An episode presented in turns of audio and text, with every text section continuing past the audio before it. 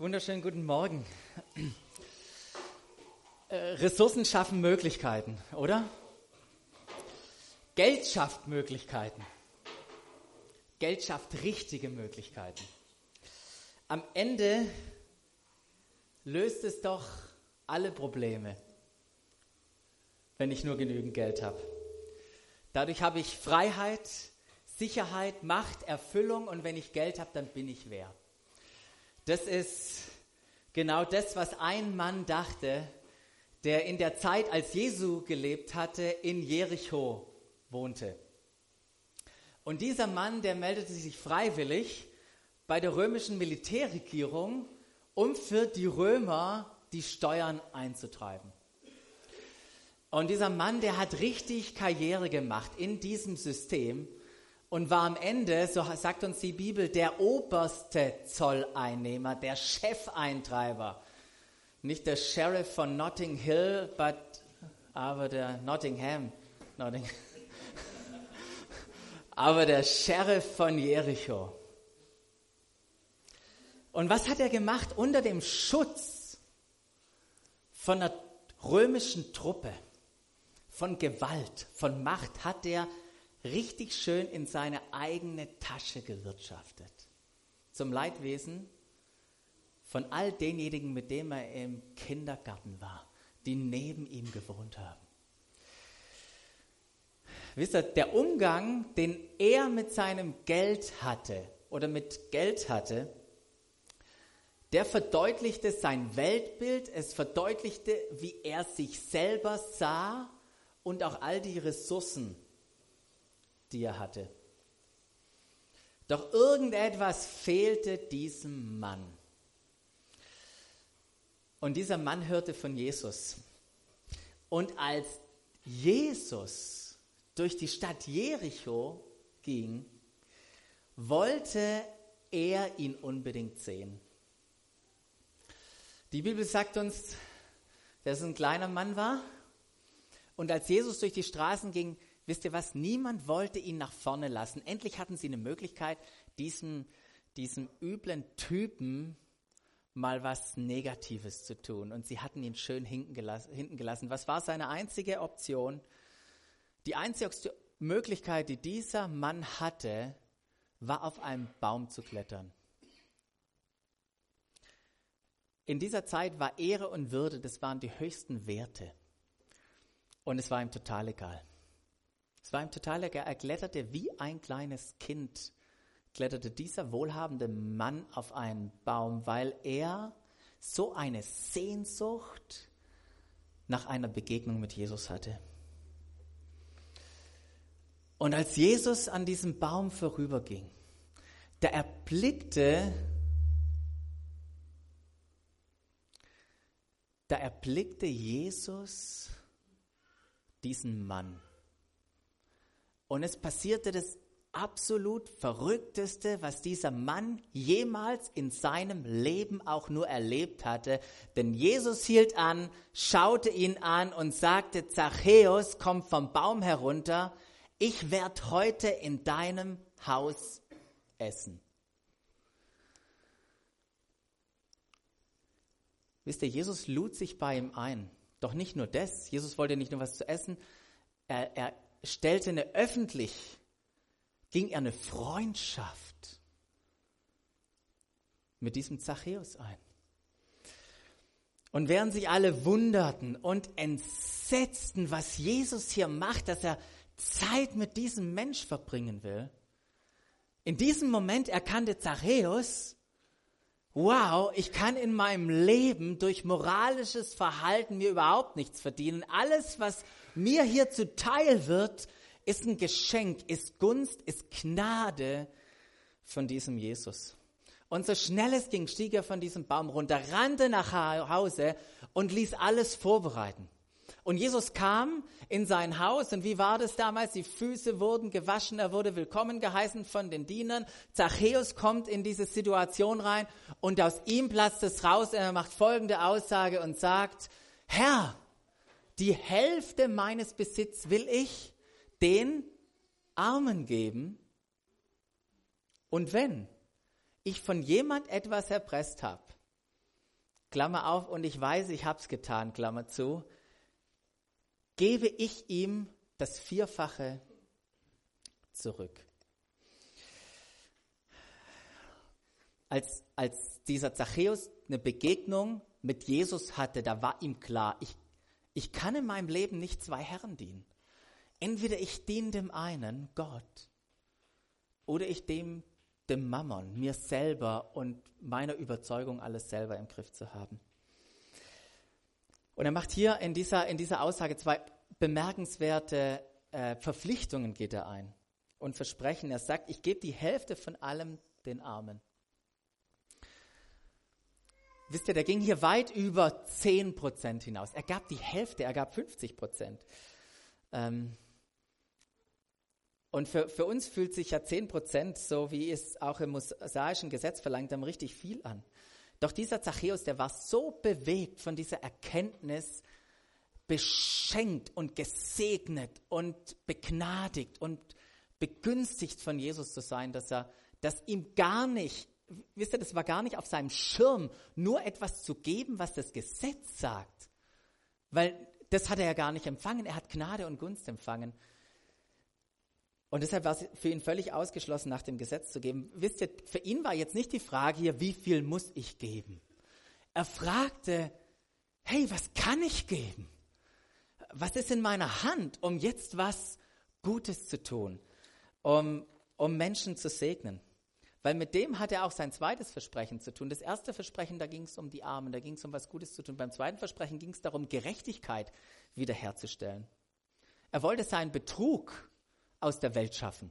Und auch da hatte das mosaische Gesetz eine klare Regelung. Wenn du jemand betrogen hast und ihm sozusagen Geld in deine Tasche gesteckt hast, dann gib ihm das zurück plus 20 Prozent. Also nicht 2 Prozent wie bei uns, 20 Prozent. Es war Zachäus völlig egal, was da stand. Wisst ihr, was der hier für eine Ansage macht? Ich gebe nicht 20, ich gebe 300 Prozent Zins.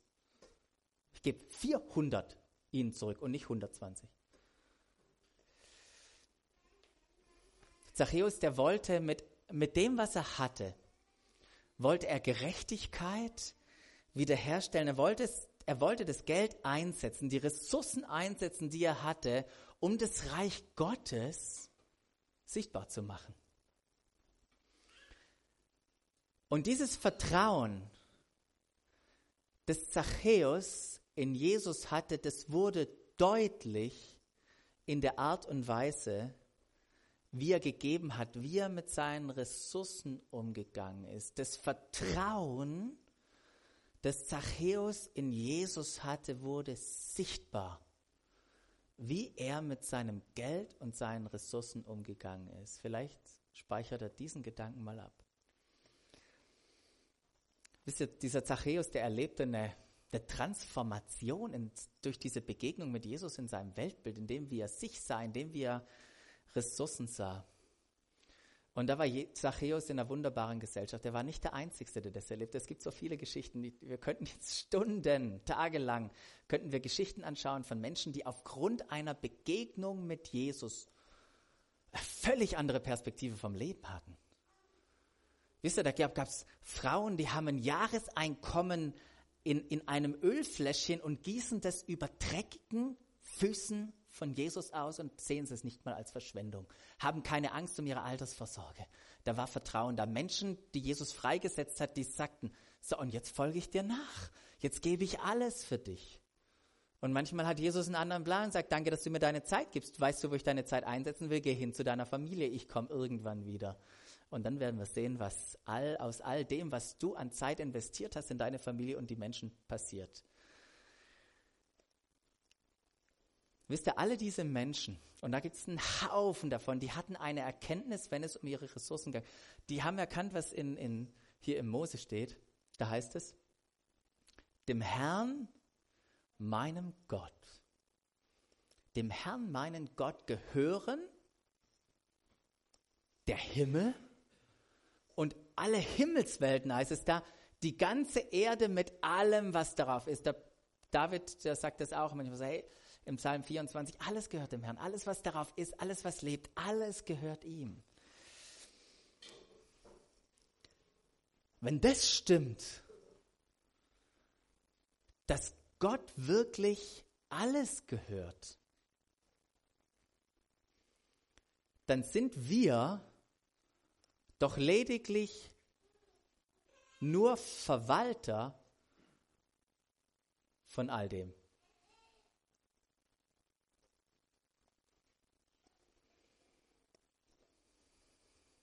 Ein Verwalter von all dem, was Gott gehört. Wisst ihr, was ein Verwalter ist, wie das funktioniert? Der kriegt die Verantwortung übertragen, gute Entscheidungen für die anvertrauten Ressourcen zu fällen. Das ist die Rolle eines Verwalters. Der bekommt etwas und ist jetzt angehalten, gute Entscheidungen mit dem, was er anvertraut bekommen hat, zu treffen. Dreli hat es gesagt, wir sind mit Jesus ins, im Fokus in dieses Jahr gestartet, mit ihm als Betriebssystem, um es technisch zu sagen. Er ist in unserem Fokus und wir haben ähm, in unserem Visionssonntag über unser Jahresmotto Go for It gesprochen und viele sind auf mich zugekommen und haben gesagt, hey, das ist, ich merke, wie Gott persönlich in diesem Wort zu mir spricht, wo, wo er mir sagt, komm, sei dabei, mach mit, lebe das Leben, zu dem du bestimmt bist. Und sie haben gesagt, ja, das, ich, ich möchte es dieses Jahr und ich merke, wie Gott mich an der einen oder anderen Stelle äh, herausfordert. Wir haben darüber gesprochen, was heißt dieses Go for it? Jetzt bezüglich ganz praktisch meiner Beziehungen, bezüglich meiner Berufung. Und heute wollen wir, und ich habe schon angefangen, über diesen Punkt zu sprechen, was heißt es eigentlich für die anvertrauten Ressourcen, die Gott mir geschenkt hat. Und anvertraute Ressourcen, was ist das alles? Wisst ihr, er gibt uns einen Körper, er gibt uns eine Seele, er gibt uns Besitz, er gibt uns Finanzen, er gibt uns einen Glauben, er gibt uns eine Ebenbildlichkeit, vertraut er uns an. Er gibt uns Gaben, Möglichkeiten, er gibt uns Zeit, er gibt Beziehungen.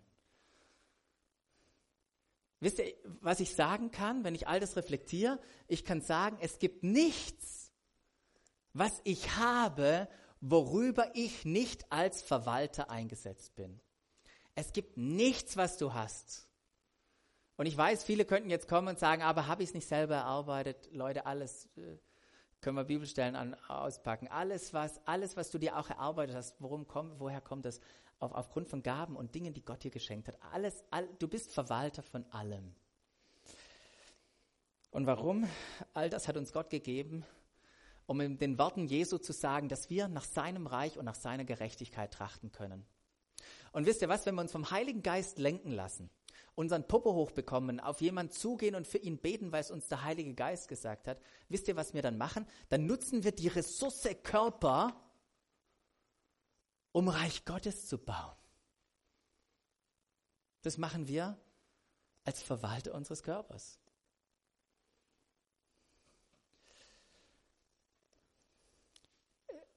Nur damit wir uns richtig verstehen, sein Reich ist nicht nur um uns herum, sein Reich ist auch in uns. Und er hat uns Dinge zum Verwalten gegeben, anvertraute Ressourcen gegeben, dass er damit uns seinen Charakter formen kann, Glauben in uns hervorbringen kann und uns, uns, uns Verantwortung lehren kann.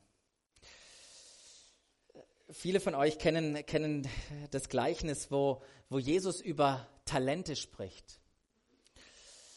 Und darin äh, kommt auch klar zum Ausdruck, dass wir tatsächlich Rechenschaft ablegen dürfen am Ende über all das, was er uns anvertraut hat. Das sagt auch Jesus, dass wenn wir im Kleinen treu sind, dass er uns über Größeres setzen kann. Wenn wir über Ressourcen reden, dann können wir jetzt, ihr habt gemerkt, das Ding ist, ist, ist groß. Wir könnten über Zeit sprechen, wir könnten über unseren Körper sprechen, über Beziehungen. Doch ich möchte ein, ein paar wenige da Gedanken auch über, einfach über das Thema Geld mal sagen, über unseren Umgang mit Geld. Jesus hat mehr über Geld gesprochen als über alles andere. 16 von 38 Gleichnissen, da ging es ums Geld. Und natürlich wollte er immer einen Reich Gottes Bezug herstellen, das ist mir, ist mir schon klar. Aber warum hat Jesus so viel über Geld gesprochen? Weil Geld ein absolut zentrales Thema der Nachfolge ist. Denn im Geld und unserem Umgang damit, da offenbart sich, was unser Denken über ihn ist und, und offenbart sich unser Herz. Wisst ihr, äh, Geld ist, ist weder gut noch schlecht. Geld an sich ist weder gut noch schlecht. Man kann mit Geld zerstörerisches machen und gleichzeitig kann man mit Geld wunderbare positive Dinge bewirken. Arm oder reich ist auch nicht mein Thema heute. Und es ist auch gar nicht die Frage, ob arm oder reich. Die Frage ist, ob an dem Zeug dein Herz hängt. Und an dem Zeug kann dein Herz hängen, wenn du ganz arm bist oder ganz reich. Das spielt überhaupt keine Rolle. Das ist die Frage, hängt unser Herz daran oder nicht? Sind wir frei vom Einfluss des Geldes? Es gibt drei Gründe, warum uns Gott Geld anvertraut. Er vertraut uns Geld an, um unseren Charakter zu formen. Er vertraut uns Geld an, damit wir ein Instrument sind, um ein Segen zu sein. Und wisst ihr, was klasse ist, warum er uns auch Geld anvertraut? Hey, dass wir ein richtig gutes Steak essen können oder äh, was weiß ich. Und, und dass wir das Leben genießen können, auch den Segen, den er uns schenkt. Mensch, so eine gute Flasche Rotwein, oder? Hey, du brauchst kein schlechtes Gewissen haben, wenn du dir die gönnst. Du brauchst kein schlechtes Gewissen haben, wenn du in eine schöne Villa gehst in den Sommerferien und dir die mietest und das Leben genießt und seinen Segen genießt, ist doch wunderbar. Solange dein Geld, äh, dein, dein Herz da nicht dran hängt.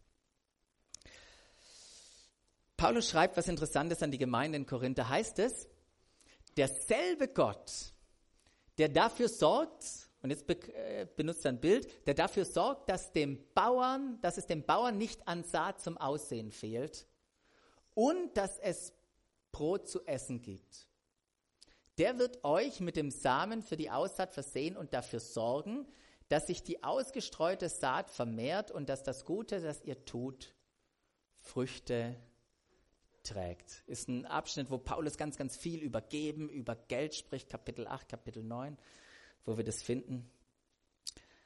Und er sagt, es gibt diesen Bauern und der hat Saat in der Hand, um zu sehen damit dadurch was wächst, damit dadurch Brot oder Nahrung entsteht für andere. Und der Bauer hat Brot für sich selber, um zu essen. Und in gleicher Weise, sagt Gott, versorgt er auch dich mit Saat, mit Dingen. Einmal für dich, aber nicht nur für dich alleine, auch für andere. Und vertraue darauf, wenn du das aussäst, dass es Frucht bringt. Wir haben jetzt keine Sackkörner daheim. Ich werde auch nicht in Brot bezahlt und in Getreide und solchen Sachen. Wir haben, fast jeder von uns hat Geld. Geld zur eigenen Verwendung, Geld zum Geben, Geld zum Aussehen. Und wie sollen wir das machen? In welchem Verhältnis sollen wir was geben? Was für uns selber, was, was von uns weg? Wie lebst du das praktisch? Wie lebst du das praktisch? Und was sind deine Überzeugungen? Und was mich noch interessieren würde, vielleicht nachher im Gespräch, wie bist denn du auf diese Überzeugung gekommen?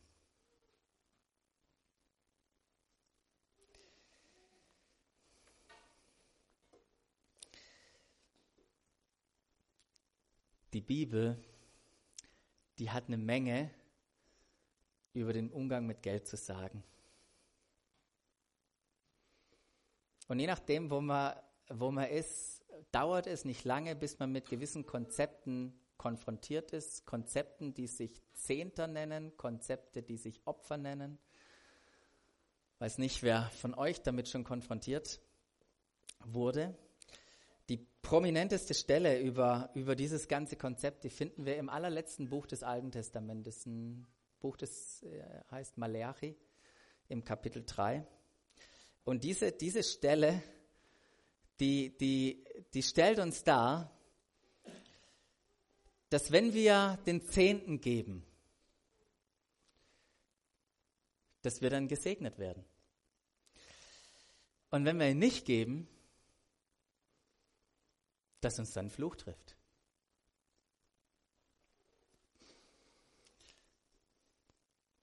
Zu Recht hat Gott damals in dieser Zeit gesagt, hey Leute, so wie ihr lebt, ihr betrügt mich doch.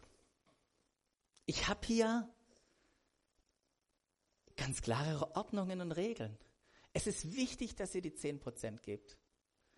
Weil wisst ihr was, bei der Landverteilung an die zehn Stämme hat ein Stamm nichts bekommen. Der Stamm der Leviten, die kümmern sich um die religiösen Aufgaben und denen sollt ihr 10% geben und die geben wiederum ihre 10% der Abteilung der Priester, dass alle genug haben. Leute, ihr beraubt nicht nur mich, ihr beraubt euch auch selber. Wenn die nicht versorgt sind, dann könnt ihr euch euer, euer religiöses System vergessen. Das ist der Kontext von dieser, von dieser Stelle. Und es ist interessant, wenn wir am Zehnten denken, dann geht es um den Erstling des Bodenertrags, das erste von der Ernte, das erste Tier, das geboren wird, das gebe ich weg. Das ist dieses Konzept vom, vom Zehnten. Doch hört mal genau her. Da stecken, da stecken ein paar Dinge drin, die wir, die wir lernen können, die wir über Gott lernen können. Aber wenn wir vom Kreuz erleben, von dem, was der Treli gesagt hat, dass er alles vollbracht hat, dann sind wir nicht mehr unter diesem System von Gesetz. Wir sind nicht mehr unterm Fluch. Lest mal Galater 3,13. Jesus hat den Fluch für uns getragen. Er ist für uns zum Fluch geworden. Das, das gilt für uns nicht mehr. Wenn du nicht gibst, Gott wird dich nicht, da wird Gott nicht handeln jetzt negativ und und dir alles auffressen, was du irgendwie auf dem Bankkonto hast. Was haben wir denn für ein Gottesbild? Und vielleicht nochmal eine Stelle, habe ich jetzt nicht drauf, aber weil wir mit Christus verbunden sind, so schreibt es der Epheser ganz am Anfang, haben wir alle Segnungen in der Himmelswelt bereits erhalten. Glaubt ihr, weil wir irgendwie was Tolles gemacht haben? Nee, weil er uns gegeben hat. Wisst ihr, wir sind nicht mehr unter dem Gesetz. Und wenn ich ins Neue Testament reinschaue, dann entdecke ich da nicht eine explizite Aufforderung, dass wir jetzt den Zehnten in diesem Verständnis geben sollten. Finde ich nicht. Aber wir können gern drüber sprechen. Doch für mich ist doch die Frage, wie, wie lebe ich verantwortlich mit den 100 Prozent, mit dem Verständnis von Verwalterschaft. Und wie lebten auch andere Menschen, die nicht unter dem Gesetz waren? Wie lebten die? Ich möchte euch eine Person vorstellen, die hat 430 Jahre vor dem Gesetz gelebt. Ein Mann mit dem Namen Abraham. Und Abraham ist mit Lot, das war der Sohn seines Bruders, ausgezogen. Und weil nicht genügend Weideland war, haben sie irgendwann sich entschieden zu trennen. Und in dieser Zeit, in, diesem, in dieser Gegend, wo sie waren, gab es so eine richtig mega Schlacht. Und ich warte, bis Hollywood das mal verfilmt, weil es sind vier Könige gegen fünf Könige in die Schlacht gezogen. Könnt ihr euch das vorstellen? Toller Film. Und der König von Sodom war unter den Verlierern. Das Problem war nur, dass Lot beim König von Sodom war und dass dem König von Sodom alles genommen wurde. Und so wurde auch Lot weggenommen, alles, was er hatte. Einer konnte flüchten. Der hat sich auf den Weg zum Abraham gemacht. Er hat gesagt, Abraham, weißt du, was passiert ist? Abraham hat keine Sekunde gezögert. Der hat 318 seiner Diener gesammelt, die haben sofort ihre Waffen genommen und sind denen hinterhergejagt. Nachts sind sie in ihr Lager eingedrungen, haben sie geschlagen, fortgejagt und haben alles zurückerbeutet, was sie vorher geklaut haben oder in Besitz genommen haben. Und dann ging Abraham zurück, der König von Sodom. Mensch, der hört davon, geht Abraham entgegen. Doch bevor er ihn trifft, wisst ihr, was passiert? Aus dem Nichts, aus dem Nichts taucht ein anderer König auf. Ein König der, oder der König von Salem. mit dem Namen Melchisedek. Und wisst ihr, was dieser König, der plötzlich aus dem Nichts erscheint, tut? Er trug Brot und Wein heraus. Er trug Brot und Wein heraus. Sie haben Traubensaft heute. Er trug Brot und Wein heraus. Und war ein Priester Gottes des Höchsten und segnete ihn und sprach, gesegnet seist du, Abraham, von höchsten, vom höchsten Gott, der Himmel und Erde geschaffen hat und gelobt sei Gott der Höchste, der deine Feinde in deine Hand gegeben hat. Und dann heißt es 430 Jahre vor dem Gesetz und Abraham gab ihn dem Zehnten, gab ihm das Erste.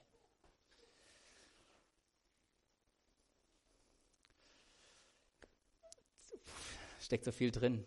Der Schreiber des Hebräerbriefs, lest es mal nach daheim, Kapitel 7 erklärt, was hier passiert ist. Er sagt, der König von Melchisedek ist der König der Gerechtigkeit, er ist der König des Friedens.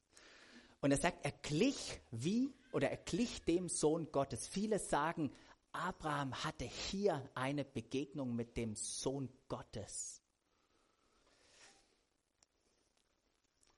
Wisst ihr, Abraham hat nicht irgendwie, ja, jetzt gut, geben wir 10% den anderen Brüdern. Abraham hat jemand Höherem gegeben. Er hat, er hat Gott gegeben. Wisst ihr, was, was Abraham ausdrückte, indem er das Erste, indem er diesen Zehnten, diesem Melchisedek gab. Ich habe das auf Folie. Er sagt mit dem Zehnten, er ehrte den König, weil ihm König Ehre gebührt. Ich ehre dich damit mit dem, was ich dir gebe. Musste Abraham geben? Es gab keine Anordnung, es gab kein Gesetz, es gab keine Aufforderung. Er wisst ihr, er wollte geben. Er wollte geben und ihn ehren. War der Zehnte, den er gegeben hat, verbunden mit irgendeiner Hoffnung gesegnet zu werden? Nee, das war, es war ein natürliches Ergebnis des Erlebens, gesegnet zu sein. Musste er mit dem Zehnten irgendwas erlösen?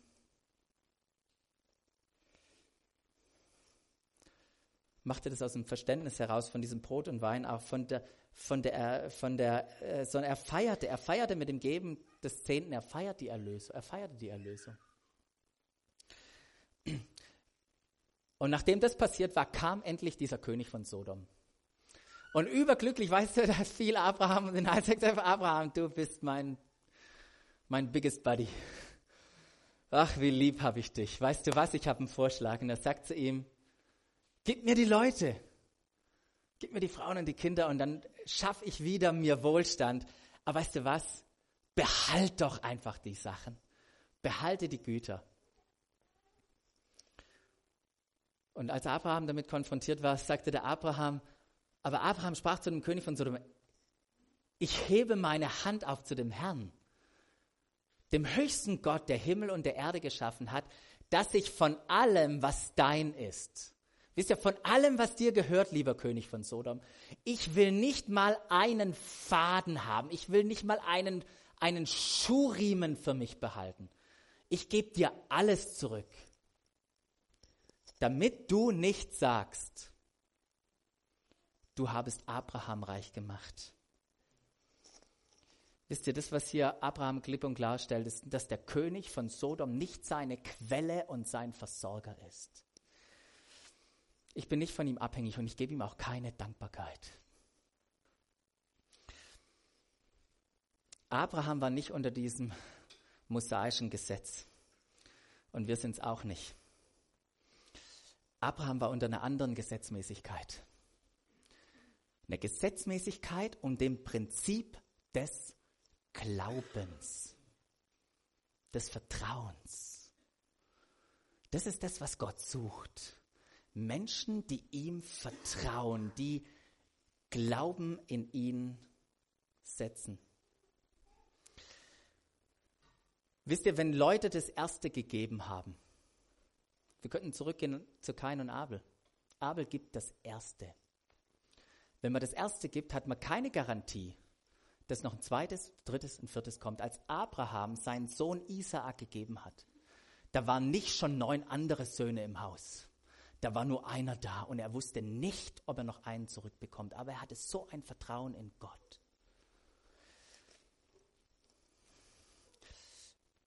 Als ich das hier vorbereitet habe, wisst ihr, Gott hat mich zutiefst hier herausgefordert.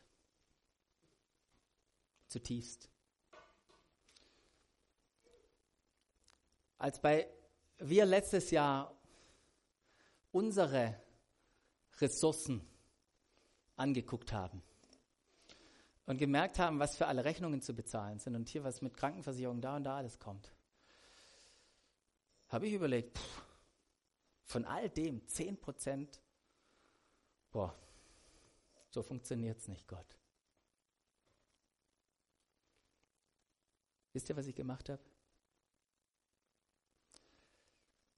Ich habe mein Vertrauen nicht in ihn als meinen Versorger gesetzt. Ich habe mein Vertrauen in die Ressourcen gesetzt, die er mir gegeben hat oder die ich gefühlt habe, was meine waren und in meine Fähigkeiten, das irgendwie zu managen. Und ich bin zutiefst herausgefordert, durch diese Predigt einen Neustart in meinen anvertrauten Ressourcen zu sehen oder zu leben und zu sagen, Herr, wenn ich mit all dem, was, was du mir gegeben hast, wie drückt sich ein Leben im Glauben und im Vertrauen darin aus? Wie, wie widerspiegelt mein Geben, mein ganzes Verständnis, wie widerspiegelt das meine Identität von einem Sohn Gottes wieder? Da, da bin ich herausgefordert zutiefst. Weil ich möchte nicht oder ich möchte, dass in meinem Leben der Glaube sichtbar wird durch meine Finanzen. Und ich, wisst ihr was, ich gebe nicht, weil ich muss. Ich gebe nicht aus Angst. Ich gebe nicht, dass der Thomas sieht, wie viel Zehnten ich gebe. Oder weil ich irgendwas dafür bekommen will in einem Transaktionsgeschäft mit Gott. Deshalb gebe ich nicht. Ich gebe, weil ich ihn als erstes in meinem Leben gesetzt habe. Und weil ich möchte, dass er das nimmt und Reich Gottes damit baut. Und ich, ich gebe es als ein sichtbares Zeichen, das Erste, damit das andere, dass ich das genauso auch verstehe als, als Verwalter. Wisst ihr, wenn wir die falsche Motivation das geben haben, dann brauchen, hey bitte, geb nicht. Geb nicht. Gott braucht nicht dein Geld. Du brauchst es geben.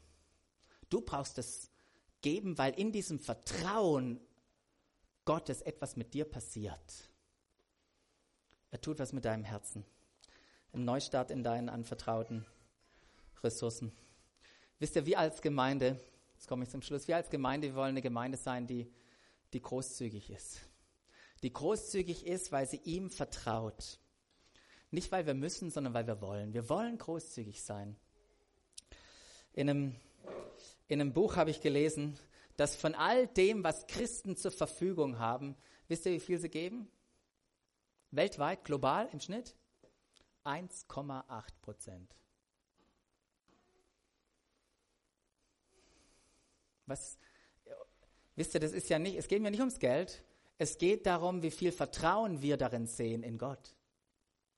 Was würde passieren, wenn wir als seine Kinder ihm mehr vertrauen würden, auch in dieser Sache? Wir haben über den ersten gesprochen. Wir haben noch nicht über Geben gesprochen, was es für eine Freude ist, anderen Mensch, andere Menschen zu beschenken. Leute, es ist gigantisch, anderen Menschen was Gutes zu tun, sich um die Familie, um Freunde zu sorgen. Ähm, können wir nachher gern über all das auch am Kaffeetisch äh, sprechen. Ich möchte noch zusammenfassen. Zusammenfassend, was, was mir wichtig ist, heute loszuwerden.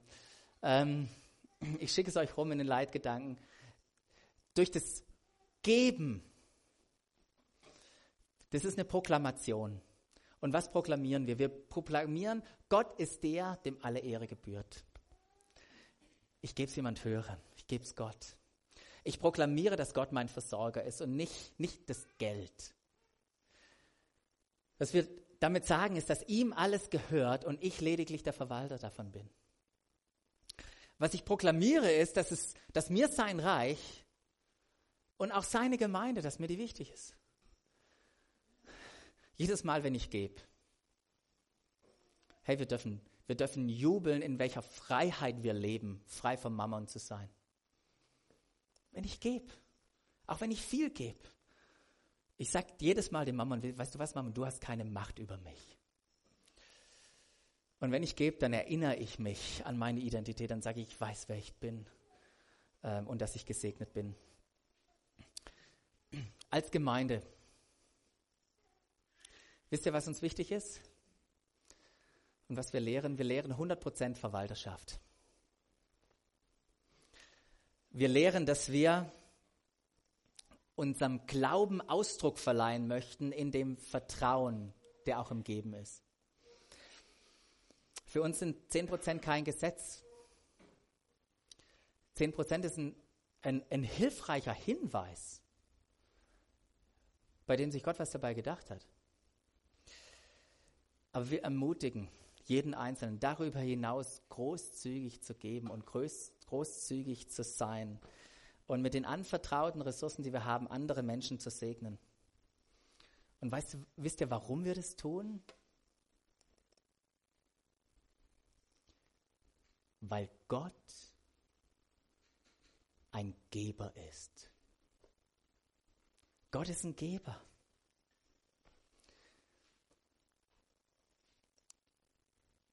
Gott hat den Ersten gegeben. Er hat seinen Sohn gegeben, den Erstgeborenen. Er hat ihn gegeben, als wir noch Sünder waren. Er hat ihm gegeben in Vertrauen. Nicht nachdem er gesehen hat, dass die Menschen jetzt die ersten Anzeichen machen, auf ihn zu hören. Er hat ihn gegeben im Vertrauen und hat uns in Christus alles geschenkt. Wisst ihr, als seine Verwalter, als sein Verwalter, ich, Bastian, möchte ihn gut repräsentieren. Amen. Vielleicht können wir